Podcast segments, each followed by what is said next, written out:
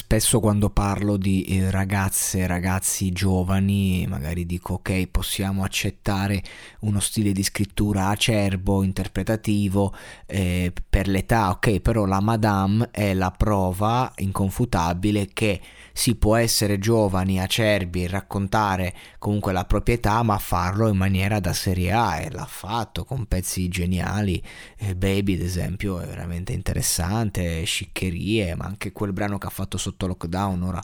non mi ricordo il titolo, ma mi ricordo che era una mina pazzesca. Insomma, la Madame è una che sia tecnicamente nel canto, sia a livello stilistico, linee melodiche, quelle che io chiamo le linee melodiche, e, e via dicendo, è una che comunque ti abitua bene.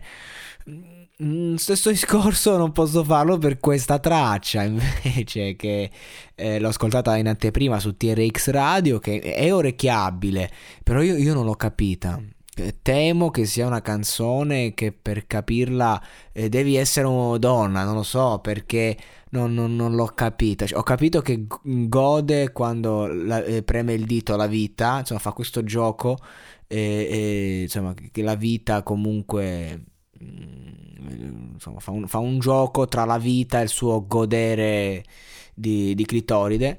e, però la verità è che questa canzone non mi piace perché è abbastanza volgare ma senza il motivo di esserlo. Cioè non, non sono contro la volgarità, non sono contro il, il, parlare in maniera sporca, ma se questa maniera sporca ha senso. Così come quando ci fu tutto il diverbio sulle bestemmie. Ecco, se tu stai facendo una canzone in cui la bestemmia ha senso perché stai affrontando quella tematica, stai facendo una provocazione, per me va bene, ma se tu dal nulla prendi bestemmie, le tracce, è, è brutto, è semplicemente brutto. Ecco, e questo è il caso di questo linguaggio così volgare che io non ho capito, cioè è pure interessante a livello melodico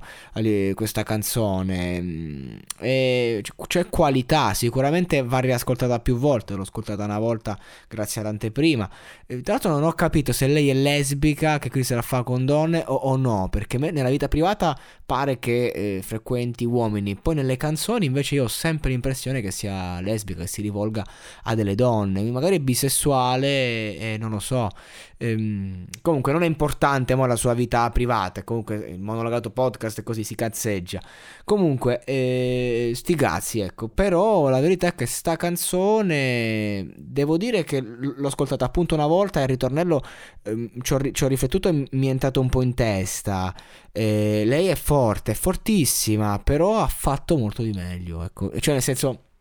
canzone Clito,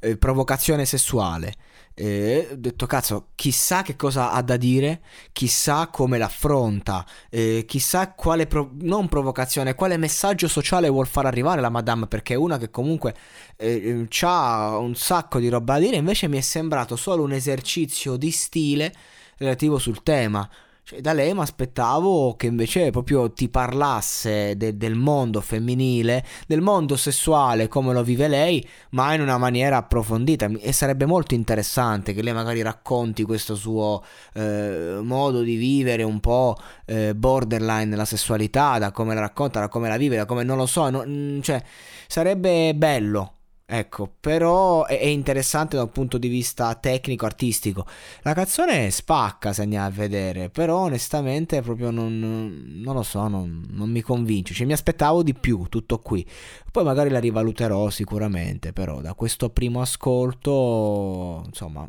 Madame ha fatto canzoni veramente interessanti e geniali e in questo caso credo che sia quella canzone che magari uno l'ascolta, la bombetta, eccetera, però poi passa e magari te la pure scordi, non te la ricordi più ecco, perché comunque è un artista che ci ha abituato a, a, al meglio e quando ci abitui al meglio poi se scendi scendi e per me qui un pochino è scesa.